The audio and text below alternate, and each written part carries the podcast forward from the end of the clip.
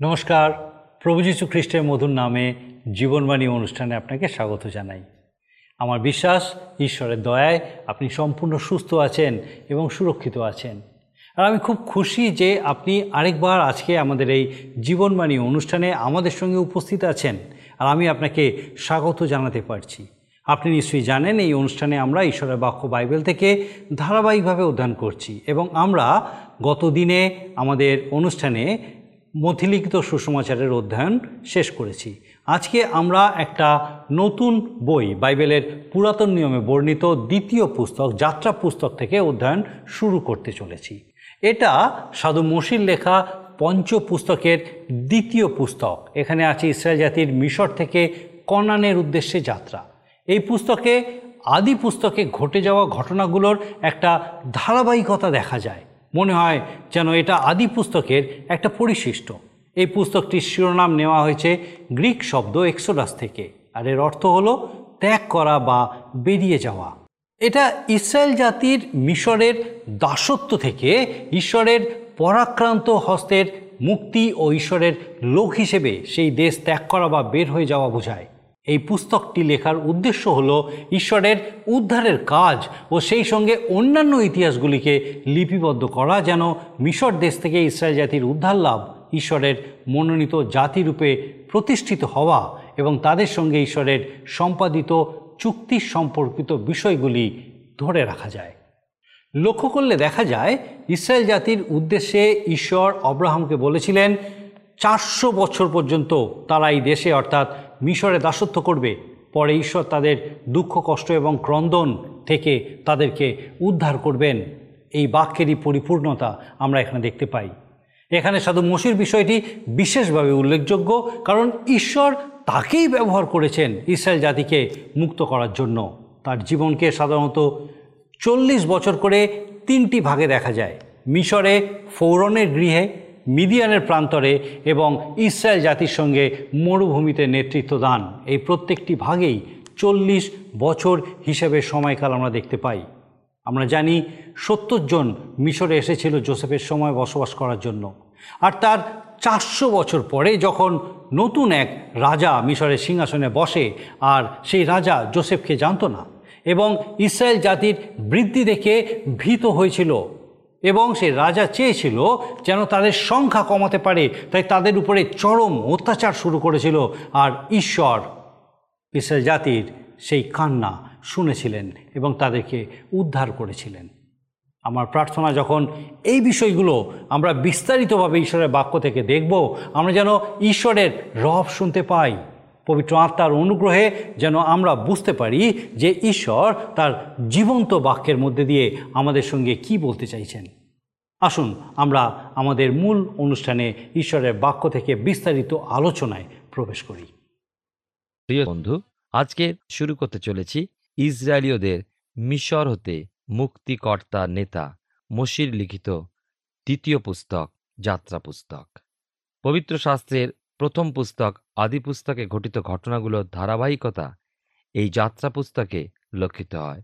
অবশ্য যদিও সাড়ে তিন শতাব্দী অতিক্রান্ত হয়ে গিয়েছে এর মধ্যে। আদি পুস্তক তার পুনরোধ্যায় তেরো পদে বলা হয়েছে, অব্রাহামের বংশ মিশরে চারশো বছর যাপন করবে। যাত্রা পুস্তকে বারোর অধ্যায় চল্লিশ পদে বলা হয়েছে, চারশো তিরিশ বৎসর। আর গালাতীয়দের প্রতি প্রেরিত পৌলের পত্রের তিনের অধ্যায়, ষোলো ও সতেরো পদে এ বিষয়ে নিশ্চয়তা প্রদত্ত হয়েছে। চারশো তিরিশ বৎসর ধরা হয় অব্রাহামের আহ্বানের সময় হতে গণনা করে আর চারশো বছর গণনা করা হয় অব্রাহামকে এ বিষয় ঈশ্বর বলার সময় হতে। এই যাত্রা পুস্তক হল রক্ত পরাক্রমের দ্বারা মুক্তিপ্রাপ্তির বিবরণ। যাত্রা পুস্তকের সংবাদ ইব্রিয় পুস্তক তার এগারো অধ্যায় তেইশ থেকে উনত্রিশ পদের মধ্যে বিবৃত করা হয়েছে, যেখানে বলা হয়েছে, বিশ্বাসে মসি জন্মিলে পর তিন মাস পর্যন্ত পিতামাতা কর্তৃক গোপনে রক্ষিত হইলেন, কেননা তাহারা দেখিলেন, শিশুটি সুন্দর আর রাজার আজ্ঞাতে ভীত হইলেন না। বিশ্বাসে মসি বয়প্রাপ্ত হইলে পর ফরৌনের কন্যার পুত্র বলিয়া আখ্যাত হইতে অস্বীকার করিলেন। তিনি পাপজাত ক্ষণিক সুখভোগ অপেক্ষা বরং ঈশ্বরের প্রজাবৃন্দের সঙ্গে দুঃখভোগ মনোনীত করিলেন। তিনি মিশরের সমস্ত ধন অপেক্ষা খ্রিস্টের দুর্নাম মহা ধন জ্ঞান করিলেন, কেননা তিনি পুরস্কার দানের প্রতি দৃষ্টি রাখিতেন। বিশ্বাসে তিনি মিশর ত্যাগ করিলেন। রাজার কোপ হইতে ভীত হন নাই, কারণ তিনি অদৃশ্য, তাহাকে যেন দেখিয়া স্থির থাকিলেন। বিশ্বাসে তিনি নিস্তার পর্ব রক্তের প্রক্ষণ স্থাপন করিলেন, যেন প্রথম জাতদের সংহারকর্তা তাহাদিওকে স্পর্শ না করেন। বিশ্বাসে লোকেরা শুষ্ক ভূমির ন্যায় লোহিত সমুদ্রের মধ্য দিয়া গমন করিল। কিন্তু মিশ্রীয়গণ সেই চেষ্টা করিতে গিয়া কবলিত হইল। এই যাত্রা পুস্তক যেন আদি পুস্তকেরই পরিশিষ্ট অংশ। একজন লিখেছেন, যাত্রা পুস্তকে কোনো কিছু সূত্রপাতও নেই বা কোনো সমাপ্তিও নেই। আদি পুস্তকে ছেচল্লিশ চোদ্দ সাতাশ পদ পড়ে জানতে পারা যায় যে জাকবের পরিজন যারা মিশরে গিয়েছিলেন, তারা সর্বশুদ্ধ সত্তর জন এর প্রচলিত পরিবর্তন বিরোধী যে হিসাব, তার দ্বারা জানা যায়, মিশর পরিত্যাগ করার সময় যাত্রা পুস্তকের কালে ছিল দুই লক্ষ দশ হাজার জন। তাহলে চিন্তা করুন, ঈশ্বরের সেই মনোনীত প্রজাবর্গ ইসরায়েল সন্তানগণ কি প্রবলভাবে বৃদ্ধি প্রাপ্ত হয়ে উঠেছিল এই মিশরে। তারা ঈশ্বর প্রতিশ্রুত সেই মহান ও বহু বংশ হয়ে বৃদ্ধি পেয়ে উঠেছিল। বিভিন্নভাবে বিঘ্নিত হলেও ঈশ্বরীয় প্রতিজ্ঞা খণ্ড হওয়া নয়। মসি যাত্রাপুস্তকটিকে একটা সুস্পষ্ট রূপ প্রদান করেছেন। তিনি হলেন পঞ্চপুস্তকের রচয়িতা, যার মধ্যে বাইবেল শাস্ত্রের প্রথম পাঁচটি পুস্তক নিহিত রয়েছে, যেমন আদি পুস্তক যাত্রা পুস্তক লেবীয় পুস্তক গণনা পুস্তক দ্বিতীয় বিবরণ জোসেফের সময় আমরা মিশরে ইসরায়েল সন্তানদের সঙ্গে মিশ্রীয়দের সম্পর্কে আমরা দেখি তাদের ভালো সম্পর্ক ছিল বটে। কিন্তু পরবর্তী সময় সেই সম্পর্কে ফাটল ধরেছিল। তার কারণ রাজপদে বিভিন্ন ফরৌনের উত্থান ধীরে ধীরে ইসরায়েল সন্তানদের সেই দেশে আগমনের বিষয়টাকে অস্পষ্ট করে তুলছিল। এই মতো অবস্থায় এক সময় এমন একজন ফরৌন মিশরের রাজপদে সিংহাসনে আরোহণ করলেন, যিনি ইসরায়েল সন্তানদের পূর্ব ইতিহাস কিছুই গুণাক্ষরে জানতেন না। অথচ তাদের বৃদ্ধিপ্রাপ্তি সম্পর্কে ফরন সচেতন হয়ে উঠেছেন। আর তা মসির সময়কালীন। যাত্রা পুস্তকে মসির জীবনকালকে চল্লিশ বছর ধরে হিসাব করে তিন ভাগে বিভক্ত করা যায়। প্রথমত, মিশরে ফরৌনের প্রাসাদে চল্লিশ বৎসর দ্বিতীয়ত মিদিয়নের প্রান্তরে চল্লিশ বৎসর এবং তৃতীয়ত ইসরায়েলের নেতারূপে প্রান্তরে চল্লিশ বৎসর। মিশরে সূর্যদেবের মন্দিরের কোনো প্রভাব মিশর হতে ইসরায়েলীয়দের নিস্তার বা মুক্তি সাধনের ক্ষেত্রে সত্য ঈশ্বরের অনুসরণ করার উদ্দেশ্যে মসির প্রস্তুতিতে বাধা প্রদান করতে পারেনি। প্রান্তরে ঈশ্বর মসিকে চল্লিশ বছর ধরে সুশিক্ষিত করে তুলেছিলেন। যে মসি একাকী ইসরায়েলদের উদ্ধার কার্য সাধন করতে পারতেন না। মিশরতে ফরৌনের পরাধীনতার বন্ধন বা দাসত্বের শৃঙ্খল মুক্ত করার ক্ষেত্রে ইসরায়েলদের স্বাধীনতা প্রদানে আমরা দেখতে পাই যে ঈশ্বরই সর্বে সর্বা। এই বিষয় মসি উপলব্ধি করলেন। প্রিয় ভাই ও বোন, লক্ষ্য করুন, এই উদ্ধার কার্যে ঈশ্বর মসিকে প্রস্তুত করলেন। ঈশ্বরের লোকদেরকে উদ্ধার করার জন্য ঈশ্বর মসিকে মত অবস্থায় চল্লিশ বছর পরে মিশরে আবার ফেরত পাঠিয়েছিলেন। মসি ফরৌনের সম্মুখাসম্মুখী হলেন, প্রাচীন বর্গের সঙ্গে সাক্ষাৎ করলেন, কিন্তু ফরৌন ইসরায়েলদেরকে মুক্তি দিতে অস্বীকার করলেন। এই অস্বীকারের মাধ্যমে ঈশ্বর ও মিশরের দেবতাগণের মধ্যবর্তী সংঘর্ষ বা দ্বন্দ্ব পরিষ্কারভাবে ফুটে ওঠে। মূর্তি পুজোর স্থান এই মিশর সহস্র ধর্ম, সেখানে তাই সহস্র মন্দিরও। মিশ্রীয় ধর্মে কিছু পরাক্রম ছিল বই কি আসুন তিমথিয়ের প্রতি সাধু পৌলের দ্বিতীয় পত্রে তিনের অধ্যায় আট পদ লক্ষ্য করি। আর জান্নি ও জাম্বরি যেমন মসির প্রতিরোধ করিয়াছিল, তদ্রূপ ইহারা সত্যের প্রতিরোধ করিতেছে। ওই লোকেরা নষ্ট বিবেক, বিশ্বাস সম্বন্ধে অপ্রামাণিক। আবার পড়ি যাত্রা পুস্তকে পাঁচের অধ্যায় দুই পদে ফরন করলেন সদাপ্রভু কে, যে আমি তাহার কথা শুনিয়া, ইসরায়েলকে ছাড়িয়া দিব? আমি সদাপ্রভুকে জানি না। ইসরায়েলকেও ছাড়িয়া দিব না। ঈশ্বর আপনা হতেই ফরনের সঙ্গে পরিচিত হলেন। আর ফরন পরবর্তী সময় সেই পরিচয় স্বীকার করে বললেন যাত্রা পুস্তক তার নয়ের অধ্যায় সাতাশ পদে দেখি। পরে ফরন লোক পাঠাইয়া মসি ও হারনকে ডাকাইয়া কইলেন এইবার আমি পাপ করিয়াছি, সদাপ্রভু ধর্মময়। কিন্তু আমিও আমার প্রজারা দোষী। আরও লক্ষ্য করি যাত্রা পুস্তক দশের অধ্যায় ষোলো পদে। তখন ফরৌন সত্তর মসি ও হারনকে ডাকাইয়া কইলেন আমি তোমাদের ঈশ্বর, সদাপ্রভুর বিরুদ্ধেও তোমাদের বিরুদ্ধে পাপ করিয়াছি।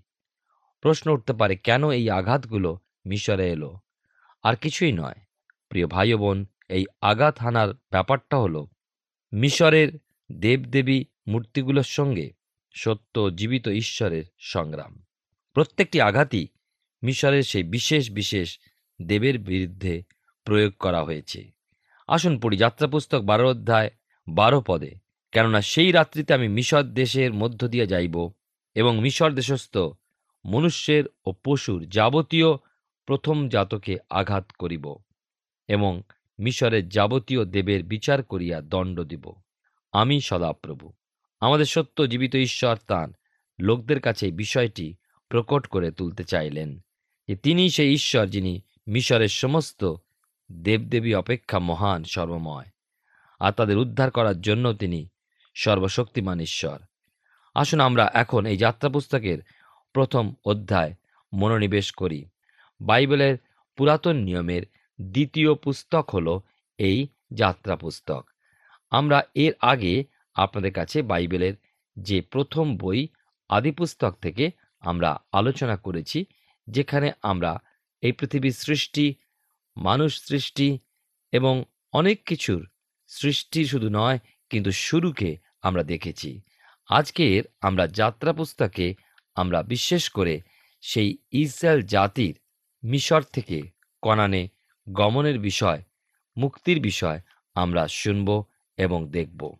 যাত্রা পুস্তক তার একের অধ্যায় আমরা দেখি লেখা আছে যে ইসরায়েলের পুত্রগণ যাহারা মিশর দেশে গিয়াছিলেন, সপরিবারে জাকবের সহিত গিয়াছিলেন, তাহাদের নাম এই এই।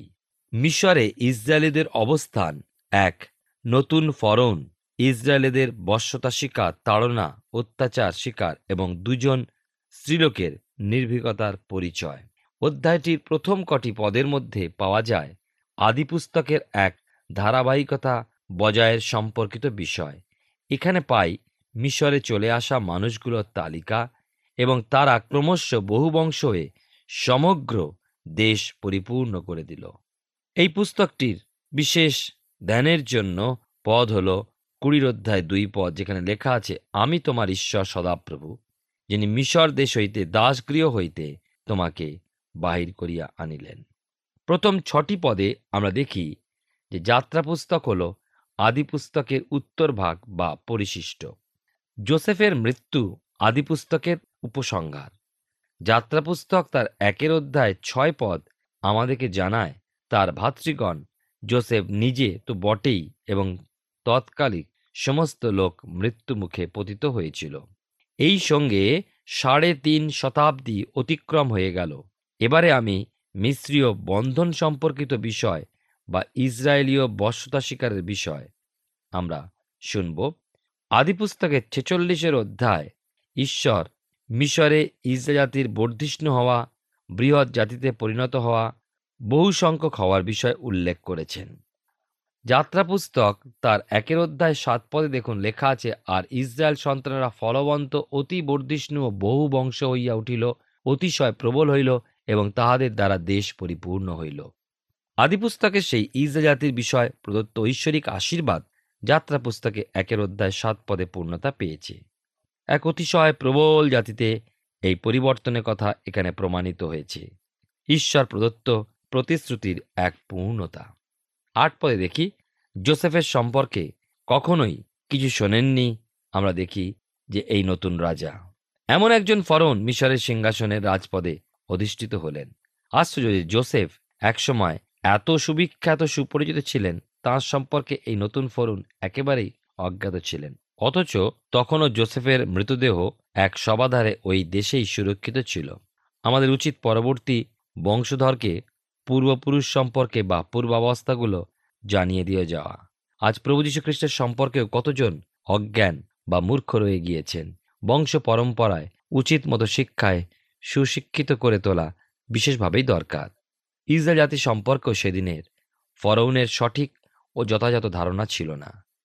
এই বর্ধিষ্ণ জাতি সম্পর্কে ফরৌন ভীত উদ্বিগ্ন হয়ে পড়লেন যে হয়তোবা এইভাবে প্রবল ও বৃদ্ধিপ্রাপ্ত হয়ে ওঠায় এই ইসরায়েল জাতি কোনো শত্রুপক্ষে যোগদান করে বিরোধিতা করে বসে। দেশ হতে প্রস্থান করে। নয় এবং দশ পদে দেখি, আর সত্যি এমন সম্ভাবনা, এমন বৃদ্ধিপ্রাপ্ত এক জাতির বিদেশে থাকতে পারে বই কি? সেজন্য ফরন ব্যবহার করলেন তার জাগতিক জ্ঞান এই সমস্যা সমাধানের উদ্দেশ্যে। এগারো পদে পাই যে কঠিন পরিশ্রমে ইসরায়েল সন্তানদেরকে মিশ্রীয়দের দাস্যকর্মে নিযুক্ত হতে হয়েছিল। বহু বৎসরব্যাপী তারা সেখানে বসবাস করার দরুন তারা পিরামিড গাঁথতে ইচ্ছুক ছিল না, কিন্তু তাদের প্রবলভাবে অত্যাচারিত হওয়ার ফলে ভান্ডার নগর পিথম ও রামিশেষ গেঁথে তুলতে হয়েছিল। এই ভান্ডার নগর গাঁথতে হয়েছিল ফরনের জন্যই। এই নগর ইটের দ্বারা গাঁথতে হয়েছিল তাদেরকে বাধ্য হয়ে। প্রথমে তাদের ইট তৈরির জন্য খড় জোগানো হতো, কিন্তু যত অত্যাচারের মাত্রা বৃদ্ধি পেতে লাগল ততই খড় জোগানো বন্ধ হয়ে গেল এবং তাদের নিজেদের খড় খুঁজে নিয়ে আসতে হতো। এই খড় খোঁজার ব্যাপারে তাদেরকে বাধ্য করা হলো। অথচ ওই একই সময় ওই একই পূর্বের পরিমাণ ইটি তাদের যোগাতে হতো। এই সমপরিমাণ ইট উৎপাদন করা যে কত কষ্টকর হয়ে উঠেছিল, ওই সময়ের মধ্যে তা নিশ্চয়ই আন্দাজ করতে পারেন। একজন শিক্ষক একবার ক্লাসরুমে একটা ইট নিয়ে এসে আমাদেরকে দেখিয়েছিলেন যে ইটখানি সেই রামিশেষ নগর থেকে নিয়ে আসা হয়েছে। এই ইটখানি তৈরি হয়েছিল খড় বিনাই পবিত্র বাইবেল শাস্ত্রের অন্তর্ভুক্ত বিবরণ যা মিস্ত্রীয়দের কাছে ইসরায়েলীয়দের দাসত্বকে বর্ণনা করেছে, তা যে কতখানি সত্য খাঁটি তার প্রমাণ এই ইট হতেই পাওয়া যায়। বাইবেলের ব্যাখ্যাকার একজন এই কথা বলেছেন তার ব্যাখ্যার মধ্যে। সন্দেহ নেই যে মিস্ত্রীয়রা ইসরায়েলীয়দের উপরে কঠিন অত্যাচারের মাত্রা দিনে দিনে বৃদ্ধি করতে করতে ইসরায়েল সন্তানদের জীবন তিক্ত, কতই না বিষাক্ত করে তুলেছিল। যাত্রা পুস্তক তার একের অধ্যায় বারো পদে পাই, ঈশ্বর অব্রাহামকে বলেছিলেন, বহু পূর্বে যে মিশরে ইসরায়েল সন্তানদেরকে মিজরীয় লোকদের বা বিদেশি লোকদের কাছে একসময় দাস্যকর্ম করতে হবে। আসুন শাস্ত্র হতে সেই অংশ লক্ষ্য করি। তখন তিনি অব্রাহামকে কইলেন নিশ্চয় জানিও, তোমার সন্তানগণ পরদেশে প্রবাসী থাকিবে এবং বিদেশি লোকদের দাস্যকর্ম করিবে ও লোকে তাহাদিওকে দুঃখ দিবে চারি শত বৎসর পর্যন্ত। এই পদটিতে আমরা দেখতে পাই তিনটে বিষয়ের ভবিষ্যৎবাণী। প্রথমত, ইসরায়েল সন্তানগণ পরদেশে প্রবাসী থাকবে। দ্বিতীয়ত, বিদেশি লোকদের কাছে তারা দাস্যকর্ম করবে, অর্থাৎ দাস হবে তাদের কাছে। তৃতীয়ত, লোকে তাদেরকে দুঃখ দেবে। এই সমস্তই যাত্রা পুস্তকের প্রথম অধ্যায় পূর্ণতা প্রাপ্ত হয়েছে। একটা বিষয় লক্ষণীয়, যে যতই মিস্ত্রিয়েরা ইসরায়েল সন্তানদেরকে কষ্ট ও তাড়না দিয়েছে, ততই ইসরায়েল সন্তানেরা বৃদ্ধিপ্রাপ্ত হয়ে উঠেছে, বহু বংশ হয়ে দাঁড়িয়েছে। একের অধ্যায় তেরো থেকে পনেরো পদে দেখি যাত্রা পুস্তকে ঈশ্বরের মনোনীত প্রজাবর্গের উপরে ঈশ্বরের প্রতিশ্রুত আশীর্বাদ এমনভাবেই বর্ষিত হতে লাগল যে যতই ইসরায়েলীয়গণ অত্যাচারিত হয়ে সহ্য করছিল, ততই তারা বর্ধিষ্ণু হয়ে উঠছিল। ফরন তা লক্ষ্য করলেন যে কীভাবে এই দাস বংশ বৃদ্ধি পাচ্ছে। আর সেই জন্য এই বংশবৃদ্ধির সমস্যার সমাধানের উদ্দেশ্যেই ফরন দুজন ইব্রিয়া ধাত্রীর সহায়তা গ্রহণ করতে চাইলেন। ওই দুইজন স্ত্রীলোকের নামের অর্থ বিশেষভাবে মনকে নাড়া দেয়। শিফরা নামের অর্থ সৌন্দর্য এবং পুয়া নামের অর্থ ঔজ্জ্বল্য। প্রিয় ভাই বোন, কখনো কি লক্ষ্য করেছেন যে মিশ্রিয়া স্ত্রীলোকের কোনো ছায়ামূর্তি? এই সৌন্দর্য এবং উজ্জ্বল্যই ওই দেশের স্ত্রীলোকের বৈশিষ্ট্য। এই দুইজন ধাত্রী স্ত্রীলোক যারা ছিলেন ইব্রিয়া, তারা ওই মিশর দেশে দুটি উচ্চ পদ অধিকার করেছিলেন এবং ধাত্রীবিদ্যার ক্ষেত্রে দুটি বিশেষ দায়িত্বশীল পদ অধিকার করে সেবিকাদের অধ্যক্ষা হতে পেরেছিলেন। একের অধ্যায় ষোলো পদে আমরা পাই যে প্রভু যীশু খ্রিস্টের বংশকে জগৎ হতে বিলুপ্ত করে ফেলার উদ্দেশ্যে এ হলো শয়তানের চালাকির একটা আরও শক্তিশালী পদক্ষেপ। কি লেখা আছে এখানে? যে সময় তোমরা ইব্রিয় স্ত্রীলোকদের ধাত্রীকার্য করিবে ও তাহাদেরকে প্রসব আধারে দেখিবে, যদি পুত্র সন্তান হয়, তাহাকে বধ করিবে, আর যদি কন্যা হয়, তাহাকে জীবিত রাখিবে। আমরা দেখি পবিত্র শাস্ত্রের মধ্যে পুরাতন নিয়ম হতে নতুন নিয়ম। সর্বত্র প্রভু যিশুর বংশকে বিলুপ্ত করে ফেলার এক প্রচেষ্টা। জিহুদীদের ধ্বংস করে ফেলার বহু উদ্যম প্রচেষ্টা চলেছে।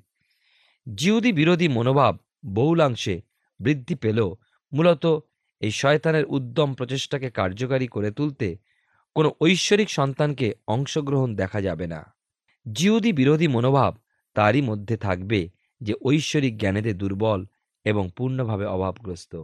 কেউ কেউ বলতে পারে যে সেটা ঠিক, কিন্তু অন্ধকারের যুগে তো মণ্ডলী জিহুদি বিরোধিতায় রত হয়েছিল। হ্যাঁ সেও আমি বলব কতকাংশে যথার্থ। কিন্তু কেন সেই অন্ধকারের যুগ?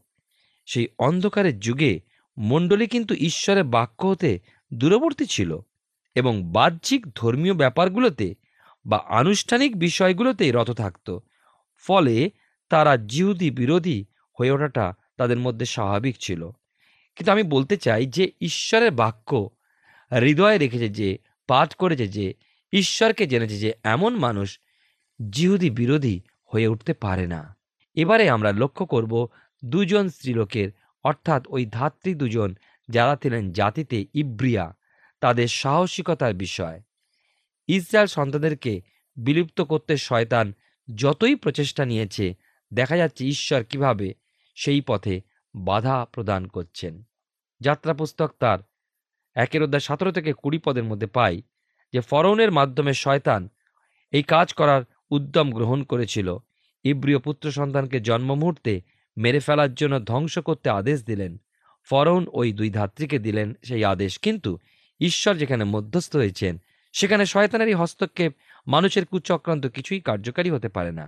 ফলে ইব্রিয় পুত্র সন্তানগণ জীবিতই থাকল। এই হয় মানুষের পরিকল্পনা এক, কিন্তু ঈশ্বরের পরিকল্পনা অন্য আর এক। একুশ পদে দেখি, এই ইব্রিয়া ধাত্রী দুজন, সিফরা ও পুয়া, মানুষ অপেক্ষা ঈশ্বরকে ভয় করা জ্ঞান করতেন। সেই জন্য ফরৌনের আদেশকে মান্য করাকে শ্রেষ্ঠ বিবেচনা জ্ঞান না করে ঈশ্বরকে ভয় করা প্রয়োজন জ্ঞান করলেন ও ঈশ্বরের মনোনীত প্রজাবর্গ ইসরায়েল সন্তানদের জীবিত রাখলেন। তাদেরকে বধ করলেন না, আর সেই জন্য ঈশ্বর তাদেরকে পুরস্কৃত করলেন। ঈশ্বর তাদেরকে ইসরায়েলে এক নাম ও এক নগরও দিলেন। আর তারা অতি সম্মানিত ও সমাদৃত হলেন। প্রিয় ভাই ও বোন, আমরা যদি ঈশ্বরের জন্য আমরা সত্যকে ধরে রাখি, সত্যের জন্য দাঁড়াই, ঈশ্বর আমাকে আপনাকেও সম্মানিত করবেন। ঈশ্বর আপনার জীবনে মঙ্গল করুন। আমরা যাত্রা পুস্তক থেকে ধারাবাহিকভাবে অধ্যয়ন শুরু করেছি। আমার বিশ্বাস, ঈশ্বর তার জীবন্ত বাক্যের মধ্যে দিয়ে আপনার সঙ্গে কথা বলেছেন। আজকে আমরা যাত্রা পুস্তকের ভূমিকা এবং তার প্রথম অধ্যায় থেকে আলোচনা করেছি। আদি পুস্তকের ধারাবাহিকতা এই পুস্তকের মধ্যে দেখা যায়। ইতিপূর্বে আমরা এই অনুষ্ঠানে আদি পুস্তক নিয়ে বিস্তারিত আলোচনা করেছিলাম। আপনার নিশ্চয়ই মনে আছে, ঈশ্বর অব্রাহামকে বলেছিলেন, তার বংশধর মিশরে এক বৃহৎ জাতিতে পরিণত হবে এবং তাদেরকে তিনি উদ্ধার করে সেই প্রতিজ্ঞাত দেশ কনান দেশে নিয়ে যাবেন। এই ইতিহাসই যাত্রা পুস্তকে বর্ণিত আছে। ফৌরন জোসেফকে জানতো না এবং সে চাইতো না ইসরায়েল জাতি এত বৃদ্ধি পাক। ইসরায়েলের ঈশ্বরকেও সে জানতো না, এমনকি স্বীকারও করতো না। কিন্তু আমরা পরে দেখতে পাবো যে সেই ফোরন ইসরায়েলের ঈশ্বরকে মহাপরাক্রমী বলে স্বীকার করেছিল অ্যাকচুয়ালি করতে বাধ্য হয়েছিল। আমাদের জীবনের দিকে দেখলে এরকম অবস্থাই আমরা দেখতে পাই। আবার দুইজন ইব্রিয় স্ত্রীলোকের কার্য বিবরণ আমরা এখানে দেখতে পাই। তারা ফোরনকে ভয় পায়নি। অপরদিকে ঈশ্বরের প্রতি ভীত হয়েছিলেন এবং সাহসিকতার পরিচয় দিয়েছিলেন। এই সাহসিকতার প্রয়োজন আজকেও আমাদের জীবনে আছে। এছাড়া কীভাবে আমরা আমাদের জীবনের মধ্যে দিয়ে ঈশ্বরের গৌরব করব। আজকে আপনি কি আপনার জীবনের মধ্যে দিয়ে ঈশ্বরের জন্য এই সাহসিকতা দেখাতে প্রস্তুত? আসুন, এখন আমরা প্রার্থনায় যাই। আমি চাইব আপনিও আমার সঙ্গে প্রার্থনায় রত হন, আমার সঙ্গে প্রার্থনায় একমত হন। করুণাময় স্বর্গীয় পিতা প্রভু তোমার পবিত্র অনুগ্রহ, তোমার দয়ায় তুমি আমাদেরকে সুন্দর সুযোগ দিয়েছ যেন তোমার জীবন্ত বাক্যের সান্নিধ্যে আরেকটি বার আমরা প্রভু আসতে পাই। ধন্যবাদ স্বর্গীয় পিতা যে তোমার পবিত্র আত্মার অনুগ্রহে, তোমার দয়ায় তুমি আমাদের সঙ্গে কথা বলেছ পিতাগো ধন্যবাদ দিই বিশ্বাস করে সেই প্রত্যেক দর্শক বন্ধুর জন্য যাদেরকে পিতাগো তোমার জীবন্ত বাক্যের মধ্যে দিয়ে তুমি স্পর্শ করেছ স্বর্গীয় পিতা তাদের হৃদয় মনকে তুমি স্পর্শ করেছ। প্রভু তোমার পবিত্র অনুগ্রহে তোমার এই বাক্যরূপ বীজ যা তাদের হৃদয়ে পিতাগো পৌঁছেছে, পিতা যেন তোমার সময় তোমার পবিত্র অনুগ্রহে তা যেন বৃদ্ধি পায় এবং শত সহস্রগুণ ফল উৎপন্ন করতে পারে। সৈক্য পিতা, বিশেষ করে প্রভুগো, সে প্রত্যেক দর্শক বন্ধুকে যা রাখি তোমার চরণে, যারা পিতাগো তোমাকে নতুনভাবে জানতে পারছে তোমার এই জীবন্ত বাক্যের মধ্যে দিয়ে।